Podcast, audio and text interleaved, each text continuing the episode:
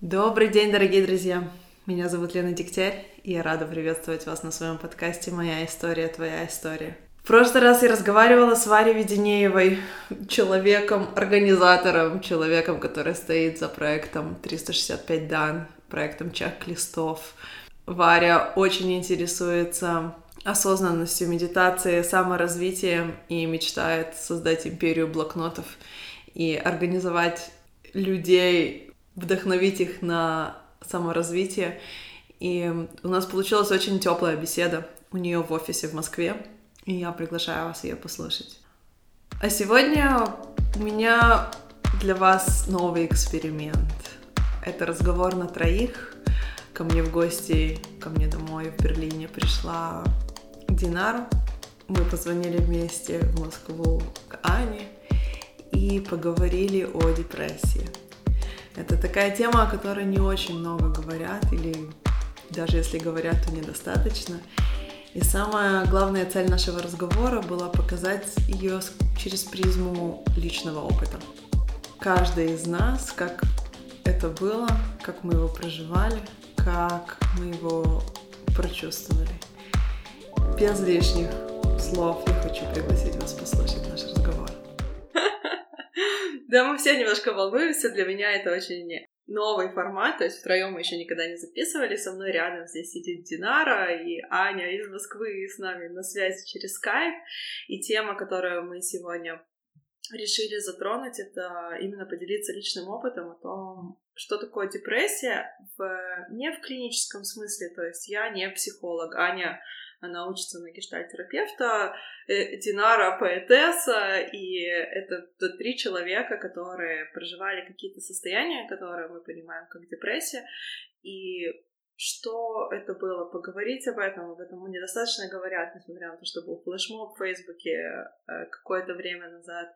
Эта тема все равно табуирована в какой-то мере, и она, она сложная. Ты не можешь о ней говорить, наверное, только постфактум. А когда ты находишься в этом состоянии, все, что тебе хочется, это молчать, лежать и никого не видеть. Вот, и, наверное, я начну с Ани, э, посмотрим, как у нас получится вот этот вот треугольник э, поддержать. Когда ты поняла, что у тебя депрессия? Как ты поняла, что у тебя депрессия? Я не знаю, как а, насчет именно депрессии. Я поняла, что просто что-то не то, и действительно все очень плохо. То, что это действительно депрессия, я диагностировала во время обучения. Через год, после того, как оказалась в этом состоянии, то, что не вдохнуть, не выдохнуть, не двинуться, вообще не хочется совершенно вставать с постели, даже не хочется, ты не можешь просто этого сделать, потому что я много чего могла в своей жизни, и так, так собраться, делаем, собираемся, делаем. Вот, а тут я просто не смогла и встать, год не могла вставать, даже больше. А, и где-то через два года я поняла, что это, да, действительно депрессия, то, что это ненормальное состояние человека. А что происходило в твоей жизни вот в тот момент, когда тебе все, что хотелось сделать, это лежать? То есть какие-то обстоятельства к этому привели, эм, тогда ты чувствовала, что есть причина на это, потом ты поняла, что была причина для этого. Вот как ты это проживала? Я поняла то, что и потом мы просто с терапевтом, когда общались, она это диагностировала и тоже это поддержала, объяснила. У меня было состояние такое, что вот когда э, постоянного, на самом деле, вот этого депрессивного состояния, но я все время себя подстегивала, подстегивала, подстегивала, потому что у меня не было другого выбора. Мне надо было как-то сейчас доучиться, получить образование, как-то нужно было срочно зарабатывать на жизнь, снимать квартиру. И это, на самом деле, вот депрессивное, субдепрессивное состояние того, что там ничего не чувствуешь и какой-то так, ну, не можешь с людьми общаться. Оно с самого детства, на самом деле, длилось, но все это вылилось и проявилось после того момента, как я вышла, вышла замуж и почувствовала себя в безопасности. У меня была такая метафора, то, что я как будто бы просто бежала, бежала, бежала от волка, я не знаю, там, ну, в общем, как-то спасалась, и потом так вот падаешь и понимаешь, что, ну, сейчас просто уже просто пока тебе нужно восстановить свой ресурс как-то, вот э, прийти в себя немного. Да, это интересно как раз-таки в тот момент, когда ты почувствовала, что ты можешь расслабиться, вот ты попадаешь в такое состояние, можно будет сказать, даже невольного расслабления, такого тотального. Да, но никто такого не выберет. Вот у тебя, Динара, как ты поняла, что, что с тобой что-то не так? У меня э, примерно заняло столько же времени на осознание, больше года. Я поняла это странным способом на самом деле. Э, я думаю, что, э, наверное, это не только мой случай, наверняка такое случается, но до этого я никогда не слышала, что такое бывает. Дело в том, что у меня случались э, приступы депрессии, депрессивный период, а потом а, случалось прояснение какие-то, ну, наверное, это с чем-то схоже с а, маниакально-депрессивным психозом, чередуемостью, то есть были э, периоды а, не то чтобы супер экстаза, но просветление, и именно в эти периоды просветления полностью стиралась память о моем состоянии в депрессивный период. А, и таким образом, через полтора года вдруг а, в одном из состояний а, меня триггернуло то, что я вдруг вспомнила, то, что я была в плохом состоянии, начала копать вглубь и поняла, что около полутора лет со мной с определенной периодичностью случаются эти периоды. И я просто полностью забываю это, когда у меня период просветления, когда у меня э, вот этот депрессивный период, я не могу встать, я не могу ничего делать, то я просто как бы и не думаю об этом, и не пытаюсь э, не помочь себе, не задуматься, не спасти, у меня просто на это нет сил. А потом э, наступает просветление, и просто мне кажется, что я нормально живу, я нормальный человек в этот момент. Но дело в том, что как бы это просто какой-то обман мозга, и когда я это осознала, для меня это было удивительное открытие, и, к сожалению, по, по, проанализировав прошлое, казалось, что так оно и было уже полтора года. И что бы ты делаешь, когда ты понимаешь вдруг, что это что-то, что происходит с тобой с какой-то периодичностью?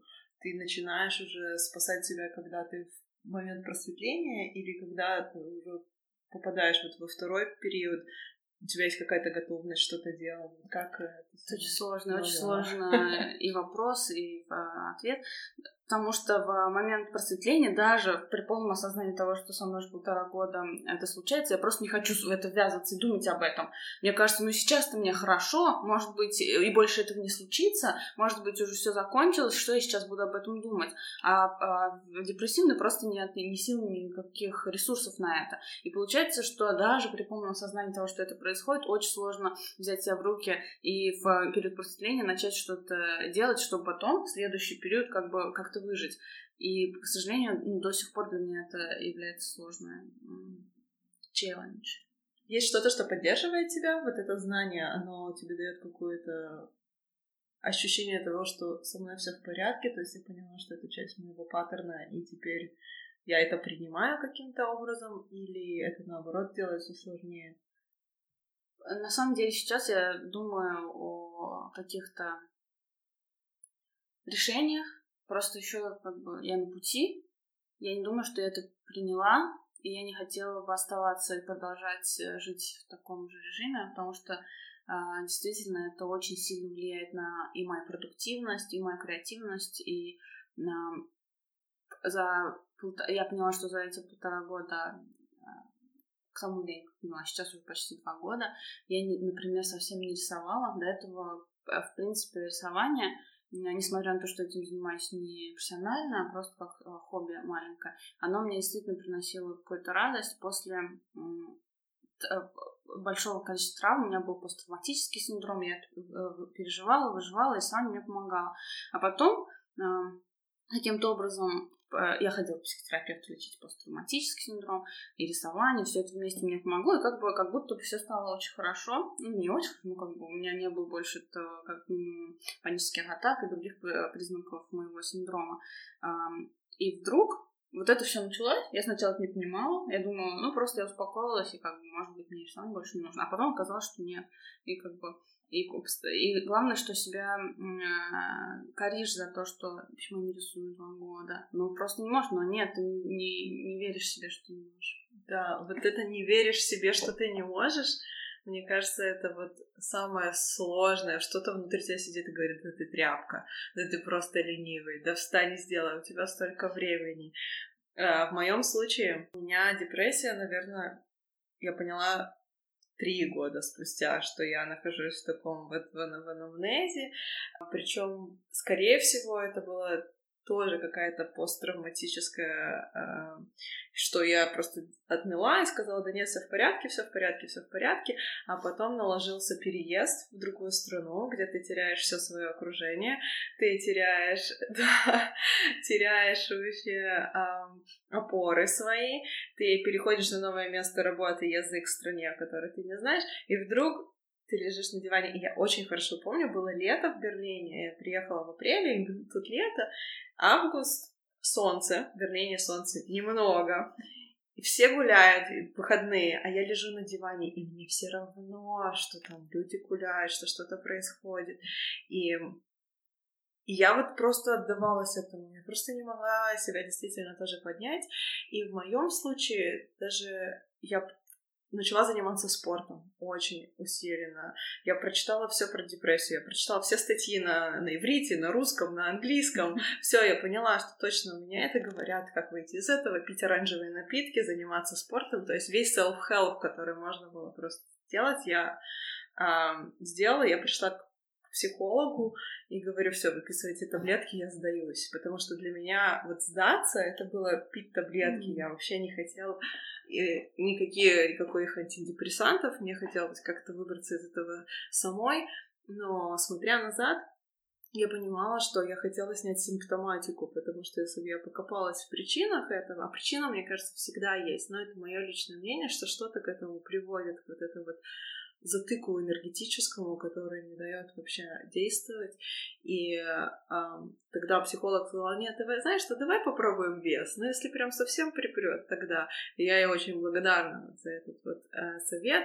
Я видела, Аня, что ты киваешь, типа, когда я сказала про переезд, это что-то, что тебе тоже знакомо?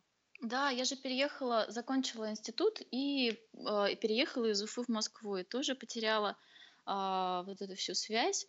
И, ну, можно сказать, то, что жизнь так начала заново, вот, грубо, ну, громко. Но на самом деле тоже вот это почувствовала, вот это одиночество. Ну, тоже э, похожие обстоятельства, очень похожие обстоятельства. И то, что ты сейчас рассказываешь, это прям очень сильно откликается. И очень похожие, знаешь, такие э, хронологии, ну, вот, э, э, хронология друг за другом действия тоже очень похожие. И про анестезия, вот это полное нечувствование.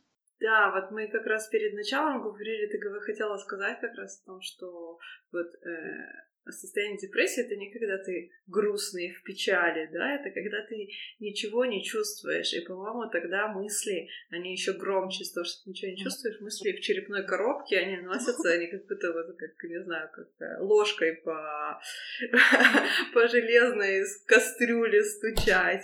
Вот какие мысли у тебя проносились э, в эти периоды? То, что я никто, я не могу встать, я не могу подняться то, что я ничего не стою, полное самоуничижение, самоуничтожение, а, такое ругание себя за то, что мне не ну, я не хочу делать то, что мне сейчас нужно сделать обязательно, то, что такие были мысли, то, что я никто. Вот у меня на самом деле были очень было, часто были суицидальные мысли. Я очень хорошо тоже помню один вечер, когда я шла домой, было темно, это уже была осень, то есть уже прошло полгода после моего переезда где-то. И вот я прям у меня эта картинка, где я перехожу дорогу, вот я уже вижу свой дом, и я понимаю, что завтра будет точно так же. Для чего все это? Что это дает? Вот у тебя, Динар, тоже что-то такое было? Потому что я читала твой пост, вот, и там ты как раз таки вот написала, что наверное, первый раз ты почувствовала, что это может быть выходом. Да-да-да, э, как ты сейчас говорила, я как раз сразу это вспомнила. Э, то, что это было одним из, эм, одной из причин, Почему я начала анализировать, лезть в прошлое? Именно мысль суицидальная, потому что мне никогда до этого не приходило. То есть, в принципе, я человек не чуждый э, мыслям о суициде, но это не значит суицидальный, потому что э, в подростковом периоде меня просто увлекала эта субкультура. Ну, то есть субкультура какая-то не суицидальная, а готическая, со смертью. И я много читала про суициды, и просто, в принципе, интересно было э, разбираться в этом, читать про это, даже курсовую про это писала, но никогда не было желания, то есть внутреннего какого-то, эм, мне не казалось, в принципе, в, именно добровольный ход жизни мне не казался каким-то выходом, а здесь он показался впервые, то есть действительно мне показалось, что это так мне будет лучше, и эта мысль настолько меня поразила, я ее отловила, э, то, что я начала копаться, и вот нашла это свое состояние. И с тех пор, э, с тех пор, как она первый раз меня посетила, уже случалось как бы, ну, она уже иногда бывает, что приходит, к сожалению. Что помогает выбраться? Вот как, Аня, твое окружение на это реагировало? Помогало, мешало, удручало, усугубляло? То есть что происходило вокруг тебя в это время? Вокруг меня. Можно я сейчас тоже а, поделюсь вот темой про уход из жизни? Я отвечу потом на твой вопрос. А, у меня тоже такие мысли были, и то, что всем так будет легче, и вообще у меня была мечта получить... Я, в общем, где-то слышала то, что а, есть добровольная эвтаназия в Швеции, и я, в общем, начала мечтать о о гражданстве Швеции, чтобы у меня, в принципе, единственная мысль, которая меня грела, того, чтобы хотя бы как-то что-то двигаться, я поняла, то, что сделать все для того, чтобы вот получить эту возможность, а, чтобы ну, начать работать, начать э, что-либо делать для того, чтобы состояться как человек, поехать в Швецию и сказать, что все, ребят, спасибо, до свидания. Вот, и меня это самому просто очень повеселило. Ну, грустно, конечно, ну, ну, что поделаешь. Вот. А, и да, вот мысль насчет ухода, она прям очень знакомая была. Вот, и сейчас периодически такие бывают, особенно когда уже появляется сила, энергия, энергия жизни какая-то, и когда случаются опять а, такие возвраты, то эта мысль, она прям кажется таким, такой конструктивной, такой правильной. Вот. И меня удерживает то, что у меня есть дочь, и это не, не, не, вариант. Можно? Да, я буквально э, коротко вспомнила тоже на эту же тему свои э, мысли, почему меня это настолько поразило. Потому что с какого-то момента, после, уже после моего лечения смерть, после взросления, у меня появился страх смерти на самом деле. До этого у меня как бы не было, как-то я жила от него далеко, потом я столкнулась очень близко со смертью. А, мои близкие люди умирали на глазах, и у меня появился очень сильный страх смерти, и он длился несколько лет, и поэтому это настолько было нелогично и настолько не, никак не могло соприкасаться с желанием смерти, то, что когда это желание и сама мысль, то, что смерть может быть выходом, пришла, то для меня это был, э, было дичайшее удивление. Я же так боюсь смерти последние, я вот прям помнила последние несколько лет, для меня был дикий страх смерти, нерациональный часто. И вдруг это желание, и это настолько было взаимо, как бы, не... Э, то есть они никак вместе не сочетались.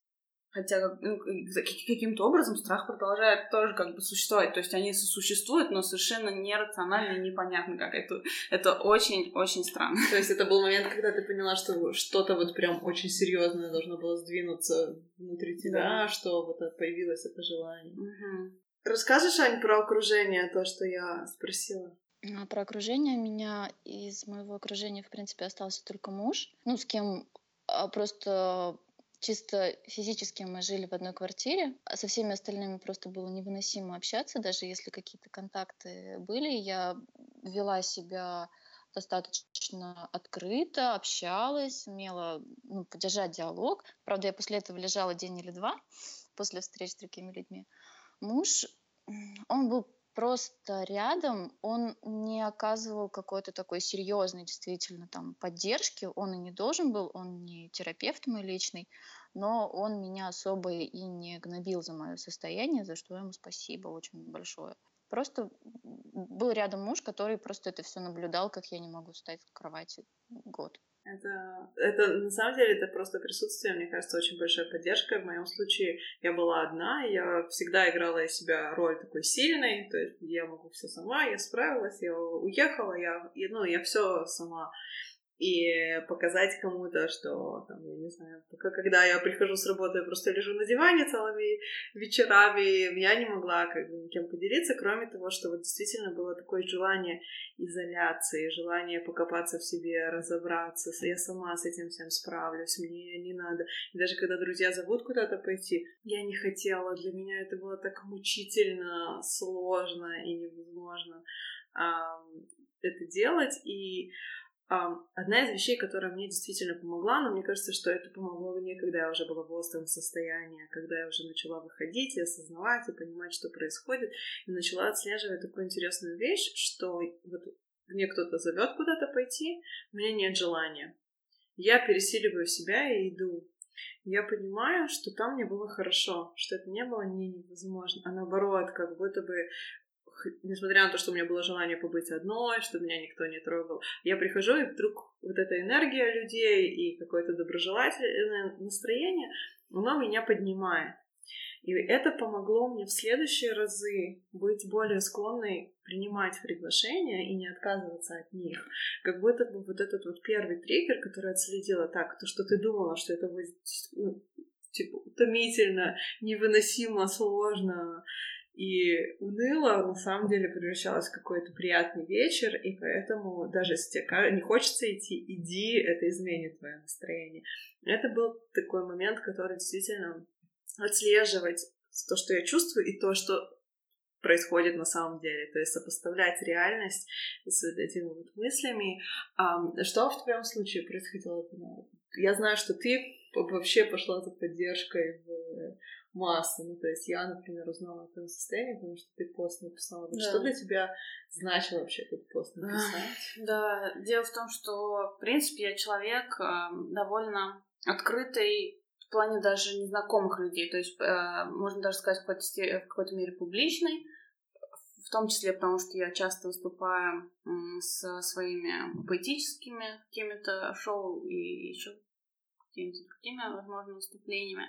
И э, из-за этого у меня довольно публичный э, блог, если так можно назвать, Facebook, где тоже много людей, которых я не знаю лично.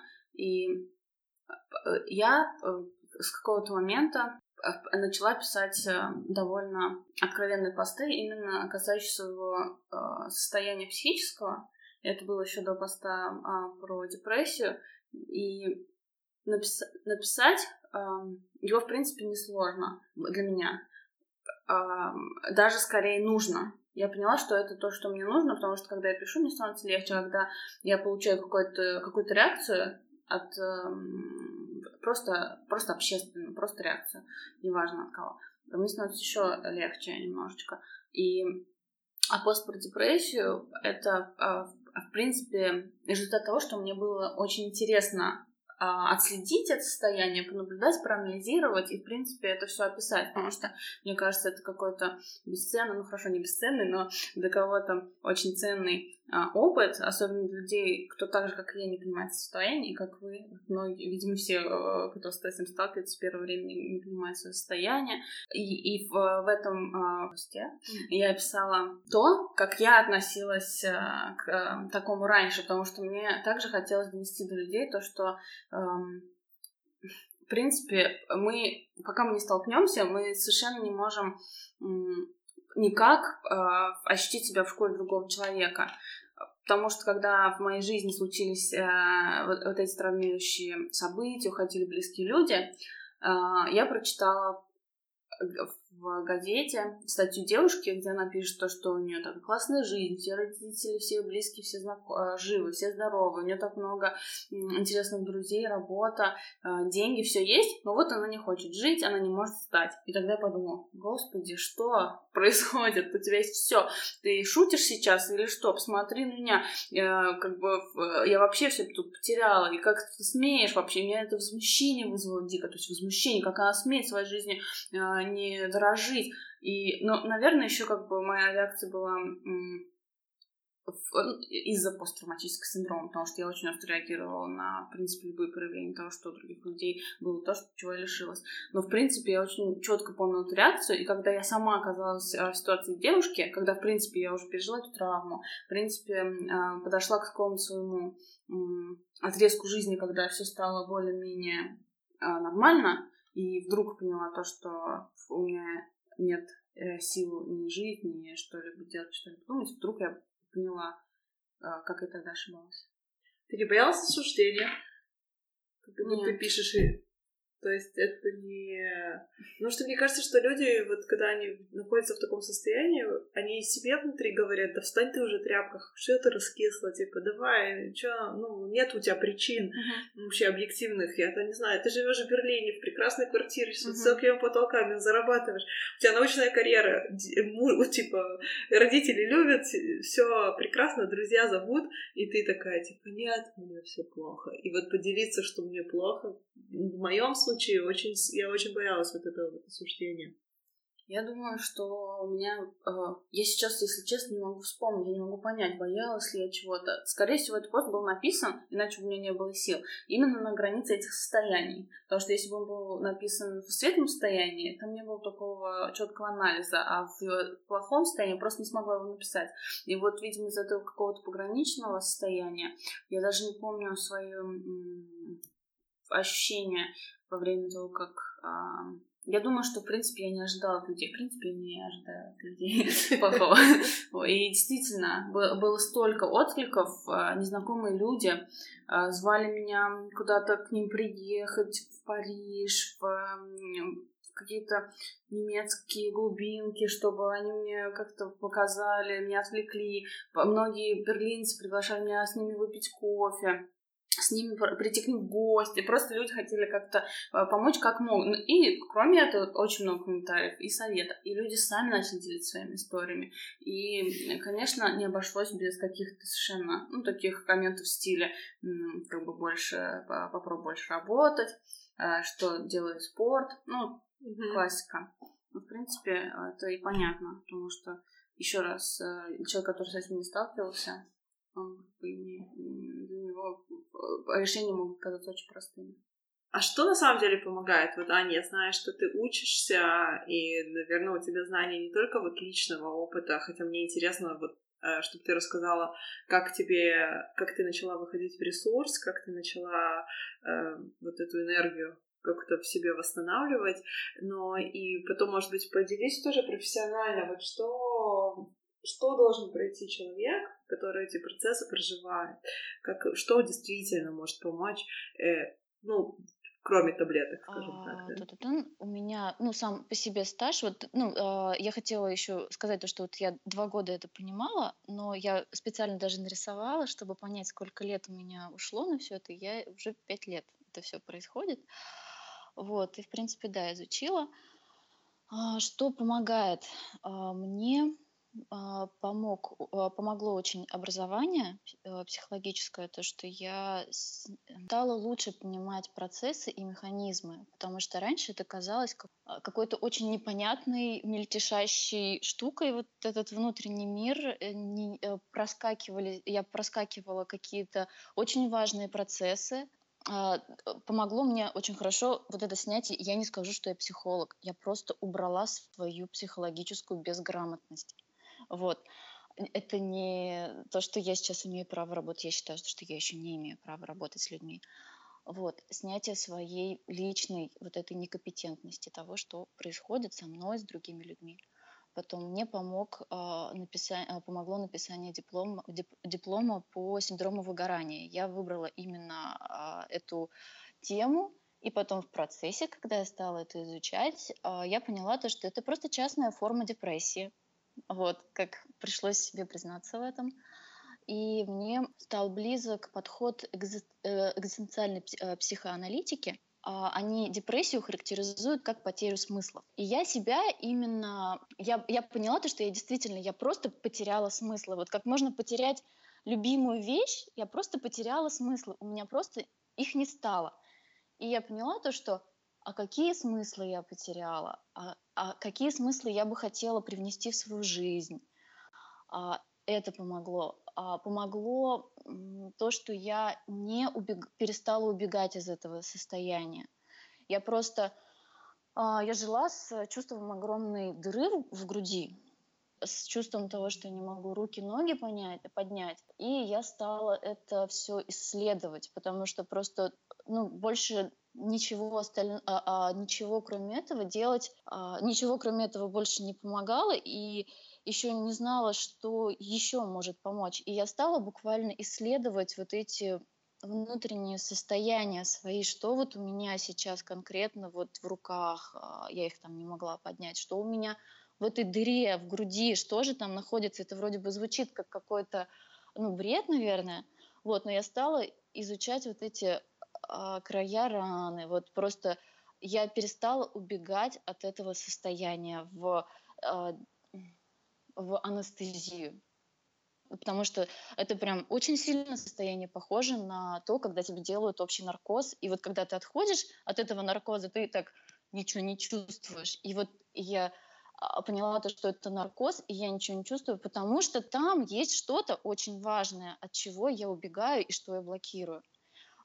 Языком гештальт-терапии это остановленная активность личная. То, что а, не было возможности разместить эту свою активность, и она регулярно, постоянно гасилась. И это как вы, выученная такая беспомощность, она, ты потом сам начинаешь эту выученную беспомощность поддерживать. Мне помогли эти знания и этот опыт, вот именно того, что наблюдение и оставаться. Потом помогло знание по а, проживанию горя потому что очень часто депрессия, она именно случается из-за заблокированной злости. И дальше там начинает, ну, злость это, если я сейчас не ошибаюсь, вторая или третья, там а, шок, отрицание, злость, а, грусть, принятие. Это третий шаг. Я начала злиться, я начала грустить, то есть я начала испытывать вот эти вот, вытаскивать и адресовывать а, всю эту злость, а, грусть именно тем, кому направлено, то есть а, убирать проекции. Ты делала это сама или тебе кто-то помогал? То есть ты проходила это все в терапии или у тебя уже начался процесс до того, как ты пошла в терапию? А, у меня первый психолог был а, не очень удачный, очень неудачный. Вот. А, но благодаря ему я начала шевелиться, двигаться, хоть как-то рас, расшевеливать вот это все болото я к ней проходила год. Через полгода, как я к ней пошла, я пошла получать психологическое образование. Там просто информация, просто как подпитка того, что а, в принципе такое бывает, бывает и другое. Э, это совместная работа. Но здесь совместная работа именно как толчковая, наверное, служит то, что я искала из, э, извне какую-то информационную поддержку и а, чело, э, человеческую поддержку того, что меня сейчас просто хотя бы выслушают и не будут отвергать, и меня просто хотя бы увидят, вот как в аватаре, я тебя вижу, и я тебя сейчас послушаю вот этот час. А потом уже, после того, как я получила образование, в конце а, а обучения, я встретила своего терапевта, которая стала обучать меня психологической устойчивости. А, и вот я сейчас продолжаю уже сколько, три года прорабатывать все это, становиться все больше, стараться понимать, что же это происходит, и просто переучиваю себя, вот как ребенка же учишь, вот я вот себя переучиваю на новые паттерны поведения. Да, вот ты когда говорила о том, о том, что нельзя, невозможно этому отдаться, я вспомнила про книгу Томаса Мура «Темная ночь души». Очень я люблю эту книгу, я ее уже читала долго после своего такого эпизода, который я называю депрессивным, и он там рассказывает о том, что он очень поэтично описывает депрессию в том плане, что он приводит это, например, Ионы из э, Библии, которого там, съедает кит за то, что он не хочет там, выполнять наказание, а, то есть то, что Бог ему говорит стать пророком не помню даже в каком городе, вот, и он находится, там есть целые главы, где он находится в чреве кита, то есть он во тьме, он даже не понимает, что с ним происходит, но кит в это время двигается. И вот нахождение в депрессии он проводит как аналогию такую, как вот, или ребенок в утробе матери, что происходит какой-то процесс развития внутренний, а, хотя вокруг тебя темно, хотя ты, тебе тяжело дышать, хотя ты не понимаешь, что вокруг тебя происходит. Но на самом деле это какие-то очень важные процессы внутренние происходят в этот период. И нужно дать им время. А мы живем в таком времени, которое не разрешает нам это время взять, э, расслабиться, остаться в этом периоде столько, сколько действительно нам надо, чтобы поисследовать, чтобы развиться и выйти на новый вот этот вот уровень, понять, куда это найти смыслы, поисследовать края раны. И он, у него каждая глава посвящена депрессии в разных жизненных аспектах. Там потеря смысла вот именно своего личного существования, там, смысл в отношениях, смысл в, работе, да, что каждый э, аспект нашей жизни мы можем в нем потерять какой-то смысл, как ты сказала, что экзистенциально говорят, и это может привести к депрессии, и это период, который нужно, как будто идет переработка какого-то старого материала, чтобы выйти. Но мы не готовы этому в современном мире дать время полежать, побыть, переживать его как следует. А действительно, эта книга, кстати, есть в переводе на русский язык, и действительно, вот все, кто хочет, действительно советую почитать. У меня, кстати, очень похожая история с твоей, не в том плане, что я вот психологическая, информация начала ко мне позже приходить, но вот после даже первого похода к своему терапевту я поняла, что мне стало легче, вернее, после первых двух. И я вдруг поняла, что мне действительно нужны как будто бы мне не с кем поговорить, что сидит напротив меня человек, который час слушает только мои проблемы, это настолько помогает, что и вот есть как бы сразу атмосфера доверия какая-то, я понимаю, что она меня не осудит, я понимаю, что я просто могу выговориться, я даже не предполагаю, возможно, она и может осудить, да, психологи тоже люди, у них свои какие-то убеждения есть, и не все они прекрасные и замечательные, но действительно есть э, вот эта вот потребность выговориться, чтобы тебя услышали, чтобы ты сам, может быть, мог услышать собственные мысли, потому что сидеть в своей голове — это вот то, что, наверное, удлиняет этот путь в разы. А, ты вот свое состояние, Динара, с кем-то обсуждала тоже? Я сейчас думала, пока вы рассказывали, я думала об этом, и я поняла то, что для меня вот это, как я уже говорила, к психотерапевту я ходила около года, но это а, было именно до начала а, этого состояния. Мы а, работали над посттравматическим синдромом, в принципе, как мне тогда казалось, очень хорошо справились с этой задачей.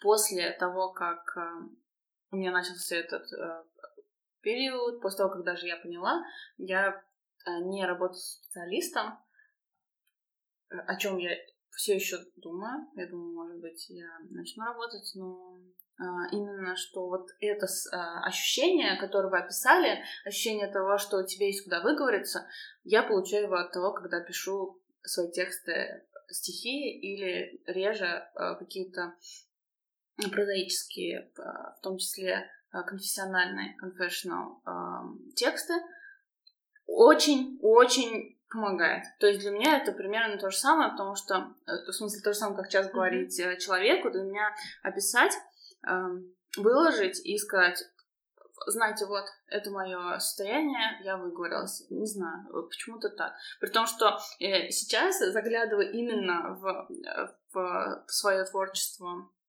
по поэтическое, я с удивлением обнаружу, вот сейчас, в этот момент я это поняла, когда мы с вами разговаривали, то, что именно в э, депрессивный период у меня очень сильно изменилось э, содержание, очень сильно изменилось. Оно стало действительно на почти на 100% биографическое, конфессиональное, чего раньше никогда не было.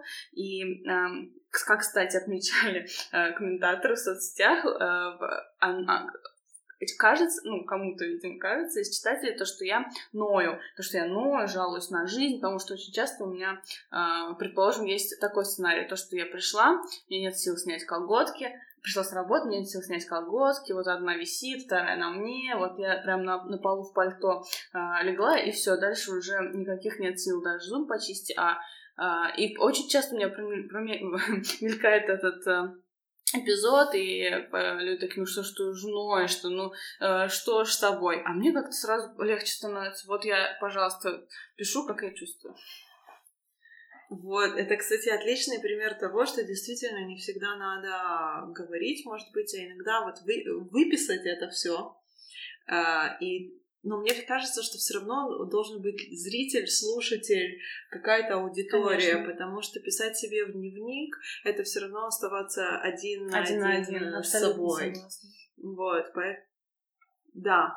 Вот жвачка это прям очень хорошее определение, вот, да, ты права, Аня что эта жвачка. Одна из тем, которую мне очень хочется затронуть, э, это не только личное переживание депрессии, но как находиться с человеком рядом, который находится в депрессии. Потому что я побывала по обе стороны. То есть и сама бывала в этом состоянии, и была рядом с человеком, который... И я могу сказать, что это очень сложно. Даже после того, как я чувствовала я знаю, что это такое, я знаю, как себя чувствует человек на этом месте. Будучи по другую сторону баррикад, как будто практически невозможно удержаться от осуждения. То есть я понимаю, что это ну, болезнь, я понимаю, что это состояние, оно временно, и все пройдет. Но внутри меня поднимается злость, да встань ты, наконец-то. Вот, и одна из очень важных вещей, которые я прочитала в свое время, когда я интересовалась, как быть рядом с человеком с депрессией, это то, что э, очень советуют займитесь собой. То есть не осуждайте, не давайте советов, не надо там как-то сильно особо для них ничего делать, просто будьте рядом. Но если вас тоже затягивает, займитесь собой. И там одна мысль такая прозвучала, что типа э, depression is contagious, то есть депрессия это такая штука заразная mm-hmm. практически. И мне кажется, что в этом есть какая-то правда, что когда у тебя энергия подавленная, со временем можно подавить энергию партнера. Вот, э, Ань, ты, у тебя не, вы не проживали вот какое-то вот совместное такое что-то? А, а, то, что я знаю насчет вот этой заразности, это действительно так, и в книгах про это пишут а, по депрессии. А это происходит, объясняют э, тоже, идет объяснение через работу зеркальных нейронов. Вот. А то, что ты просто считываешь это состояние и ну, включает, может в этот момент включиться треугольник Карпмана, и можно начать захотеть спасать. У меня стало получаться именно быть человеком. И даже не то, чтобы быть, а быть вот со стороны забора. И я с той стороны забора, потому что я прекрасно понимаю, насколько буквально физически невыносимо человеку в депрессии а, присутствие рядом другого человека. Просто даже он просто мимо проходит и просто, ну, просто присутствует, даже просто знаешь, что он рядом, и насколько это больно человеку в депрессии. Вот, я могу это сказать, то, что если тебе нужна будет моя помощь, я рядом, вот, ты можешь меня всегда позвать, вот, и очень сложно, конечно, выключать такие моменты свое образование и начинать, и не начинать объяснять, э, что же с тобой происходит, просто быть человеком, если ему это нужно. Ну, главное, вот забота о себе тоже очень важно, если есть ощущение того, что ну, свое состояние как-то вот оно туда вы погружаетесь, то очень важно. Я, я это очень, очень чувствовала. То есть одна из причин, почему я поделилась вот этими вот чувствами, потому что это нормально, находиться рядом с человеком в депрессии и чувствовать только какое-то сострадание. Ну, я думаю, что никто из нас не находится на такой ступеньке, или мало кто из нас находится на такой ступеньке развития. И да, ты проживаешь все эти чувства, и, и и признать, и осознать, и не, зна- не значит, что нужно выражать их и бросаться на человека и с упреками и тряпками, и кричать «вставай с дивана», типа лентяй, да. Да, сначала, сначала поспасал, потом стал преследователем, потом жертва. Ах, за что мне это? Я с таким человеком связалась, и вот ходишь по этому кругу. Да, однозначно. Это, это достаточно тонкая, вот такая вот сложно. Это как будто сложно подобрать правильные слова. Ну да, и очень сложно, и мне кажется, здесь особо слова даже и не нужны. Они а, в них как будто бы слишком много энергии, а у человека в депрессии очень маленькая пропускная способность, и, мне кажется, будет заботой о человеке ничего не говорить ему, просто быть, если ему это нужно. Да. Я одна из вещей, которые я хотела тоже упомянуть насчет спорта, вот в моем случае действительно спорт это была такая штука, которая очень э, помогала и спасала вообще движение, да, я не говорю сейчас об каких-то убойных тренировках, но любое движение, и это тоже э, важный аспект, то есть не просто так это советуют, потому что все-таки депрессия это какое-то биохимическое mm-hmm. нарушение в организме, функции мозга, yeah. а любое движение меняет нашу биохимию, не меняет как бы вот этот поток, и я знаю не только по своему опыту, но по опыту других людей, что действительно, если есть возможность просто выйти на прогулку, вот прогулку, не, никто не говорит там, на пробежку, марафоны, тренировки, вот это все, просто свежий воздух и прогулка на пять минут Э, одну минуту. Это очень а, помогает. И действительно, вот то, что ты, Аня, говоришь, а, да, осознанно. А, мне кажется, то, что а, иногда бывают такие состояния, то, что ты сейчас говоришь о прогулке, и я вспоминаю себя в том состоянии, для меня прогулка была просто смерти подобна. Просто подвигать пальцами, просто встать и чуть-чуть вот через эту боль и просто покрутить суставы. Просто начать хотя бы с этого очень бережно, с огромной заботой к себе. Просто даже приседать, мне кажется, это бывает, ну, перебор. Ну, просто себя немножечко растянуть, вот позаботиться о себе, потому что каждое движение доставляло физическую, психическую боль, сравнимую с физической. Просто мне это очень сильно захотелось от себя пода- добавить из своего личного опыта. Вот мне, да, мне кажется, что это важно, что, потому что у нас разный опыт, да, mm-hmm. я все-таки вот в таком состоянии не была, и тоже. А, как, а, что тебе вот помогает? Ну, я а, а, согласна насчет спорта, я на себе прочувствовала то, что я думаю, как бы, в принципе, действительно это химически обосновано, то есть идет какой-то выброс в мозг, э, и ты просто как бы в, по рецепту, как сказать, по формуле. По формуле тебе действительно становится на какое-то время лучше. Но одновременно хочу сказать, что последний период мой депрессивный около ну, больше, вот, наверное, полтора года. Не сразу я перестала. Я перестала действительно заниматься э, спортом, которым, как ты знаешь, я занималась периодически. Просто действительно нет э, каких-то внутренних... Э, не могу себя заставить никак. Несмотря на то, что до этого я могла и э, делала это почти ежедневно. И мне это помогало, я знаю то, что это помогает. И главное, что я как бы хочу, хочу, но не получается. Иногда получается на недолгий э, промежуток времени, на несколько дней. Снова все срывается. Я это прекрасно понимаю. Мне кажется, очень важно э, понимать то, что у всех разные действительно, даже у людей, находящихся в депрессивном состоянии, у них очень разные опыты, разное восприятие этого опыта.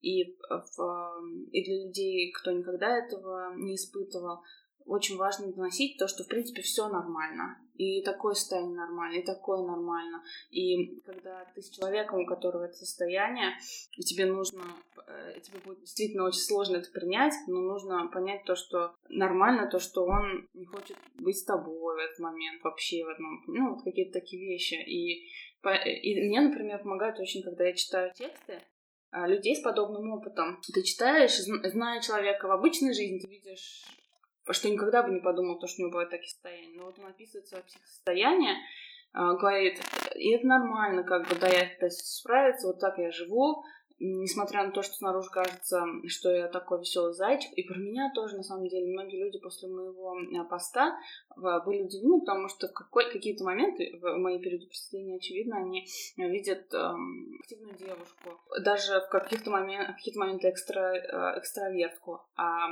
и поэтому для них это удивительно и они не могут это соотнести. Просто читать такие посты и писать, мне кажется, очень важным, потому что когда чем больше ты распространяешь эту информацию и говоришь, многие из нас живут так, вы просто не знаете, многие на самом деле, им сложно, но в 10 раз сложнее, чем, возможно, вам а, сделать те же самые, принять те же самые решения, сделать те же самые движения, просто встать в кровати. Вы просто этого можете не знать, и вы живете среди огромного количества людей, это нормально. Да, вот это закулисье, особенно соцсетей, Она абсолютно не дает понять, что происходит там с человеком на самом деле. А у меня есть блогер в Инстаграме, за которой я очень давно слежу. Она очень успешный человек, у нее там почти миллион подписчиков. Прекрасный блог. И недавно она начала делиться о том, что она всю жизнь живет с биполярным расстройством. И вот как она живет с биполярным расстройством, и как ее поддерживает муж, и как она с ребенком взаимодействует, насколько это вообще сложно, и нужно об этом говорить. И ты думаешь, вау, то есть, ну, ты, ты не можешь подумать. И мы говорим, мы бы никогда не подумали, потому что есть какой-то стереотип, что люди с такими э, состояниями, они ничего не достигают, или они где-то находятся вот не на виду, то есть они где-то там, далеко, а те, которые успешные, значит, у них все внутри очень успешное, такое радужное, разноцветное, и это совсем не так. Поэтому, Динара, с тобой очень согласна, что этим делиться надо, хотя бы, чтобы мы могли весь спектр увидеть. И одна, это одна из причин, почему я захотела, чтобы мы поговорили именно втроем, чтобы показать, насколько вот каждая из нас прожила такое состояние, которое вполне депрессивное, и насколько оно отличается друг от друга. Мне еще хочется быстренько добавить то, что абсолютно согласна, но добавлю, что еще идет не просто ощущение того, что эти люди э, не такие активные и просто находятся где-то там, но еще в принципе какая-то стигматизация психосостояний. Э, люди, если сказать биполярка, у меня депрессивный психоз, пограничное расстройство, депрессия — Э, большинство, ну или какое-то огромное количество людей вас э, сразу представляются какого-то просто э, полностью неадекватного человека, не, э, не социального, э, который лечится в психическом стационаре в, или вообще как бы полностью на медикаментах. Это в этом ничего нет плохого, но э, суть в том, что это разнообразие. Люди могут быть абсолютно это может быть твой коллега, это может быть твой сосед. Он может справляться совершенно по-разному. Он может справляться так, что ему не нужен этот стационар. Может быть, что ему нужно, это тоже нормально. Да, это правда. А вы знаете, вот мне, например, крайне сложно этим делиться, и я этим вообще не делюсь. И я сижу, удивляюсь, и а, как у вас это получается, честно? Ты же сейчас делишься. Наш подкаст послушает какое-то количество людей. Да, да, я, я дико нервничала, да. Вот, и я особо про это не рассказывала. У меня был в Инстаграме всего один пост э, про то, что э, я поняла э, во время лекции, когда говорили про... Ну, лек, у нас был блог про депрессию, про депрессию и там э, рассказывал клинический психолог про то, что люди с депрессией не, болят, не боятся лечить зубы, и они готовы применять свою депрессию просто на полный рот больных зубов. Вот, а потому что это какая-то это, это, это не так страшно, как вот это состояние. Вот, и у нас э, в группе были такие, что вы вообще о чем? Я такая, а у меня было, у меня было абсолютное понимание, про что говорит э, вот этот человек, который повидал очень много всего. Вот, и ну, мне так пришлось такая, а вы не понимаете, что это настолько ну, тяжелое, сложное состояние? вот, я не могу этим делиться. Вот я первый раз, и я понимаю то, что это действительно для меня большой шаг того, что я вот так сижу и открыто об этом рассказываю. А что это для тебя значит? Почему ты решила вот именно сейчас, что пришло время этим поделиться? А, наверное, мне хочется как-то перевесить э, ту информацию, которую я в основном вижу и которую я читаю, которая на самом деле не совсем правдивая или искаженная. Для меня это для меня это сейчас естественно и нормально об этом говорить и в этом предъявляться. Просто созрел этот момент. Я очень давно хотела этим поделиться, но не могла просто вот физически не могла этого сделать, через это перешагнуть, предъявить вот эту уязвимость свою, потому что казалось то, что мне до сих пор страшно, и меня останавливал именно стыд перед э, другими людьми, которых я знаю лично, которые это все услышат, то, что э, я э, какая-то не такая. Вот стыд перед... Да, это прекрасно. А. Я понимаю то, что таких людей, как я, очень много, которые вообще не могут этим поделиться совершенно, и мне очень хочется ну, как-то побыть с ними и тоже поделиться этим опытом того, что это, это в принципе нормально, потому что при личном общении с друг с другом, когда ты видишь то, что человек вот в похожем состоянии, Вот, а этот человек не ведет активную социальную жизнь, он не может, не хочет, это не входит в его там, ценности. Ну, жизнь так сложилась у него, то, что вот ему это, ну, не надо, наверное. Вот. И я не знаю, когда я напишу пост, наверное, про депрессию. Шока окружающих а, от этого подкаста, я думаю, будет достаточно. Я просто очень радуюсь, насколько вот мы разные, э, что мой разговор с Динарой был бы в одном ключе, а разговор с тобой был бы совсем в другом, а когда мы вот втроем собрались, прям действительно это такой контраст, да, Динара поэтесса и делится этим всем в соцсетях, и постоянно есть люди, которые это видят, а, а ты говоришь, я вообще не в соцсетях, я не могу этим делиться, и даже вот сейчас это первый раз, когда я преодолела этот стыд, и это нормально, и это нормально, и это действительно какой-то маленький, маленький показатель того, насколько этот спектр э, большой всех этих состояний, тех вещей, которые работают и помогают в, в, них. А, мы уже непонятно как, но уже говорим час, и я хотела э, спросить, потому что Динара э, предложила прочитать одно свое стихотворение, которое созвучно с этой темой. Я хотела Аню, пока перед тем, как прощаемся, спросить, может быть, что-то еще ты хочешь добавить к нашему разговору сегодняшнему? Да, я даже сделала пометки. А, мне хочется добавить три вещи. А, первое это то, как я из этого выходила. Мне еще помог опыт а, медитаций. А, я, я много медитировала до этого, проходила ретриты, и там был такой опыт того, что там какие-то болезненные участки на тело, там, когда сидишь целый час без движения, там всплывает много всего. Вот. И просто я относилась к себе как доктор. Вот доктор же, когда тебя трогает, изучает вот твое место, он не сидит в ужасе того, что с тобой это происходит. И я вот таким образом а, разделилась, вот нашла в себе вот эту зрелую часть, которая может сама себя исцелить. Это первая часть, вот именно опыт того, чтобы найти в себе эту зрелую часть вот этого доктора, который может просто определить то, что вот болит вот тут, вот тут не болит, вот там вот глубоко, не глубоко.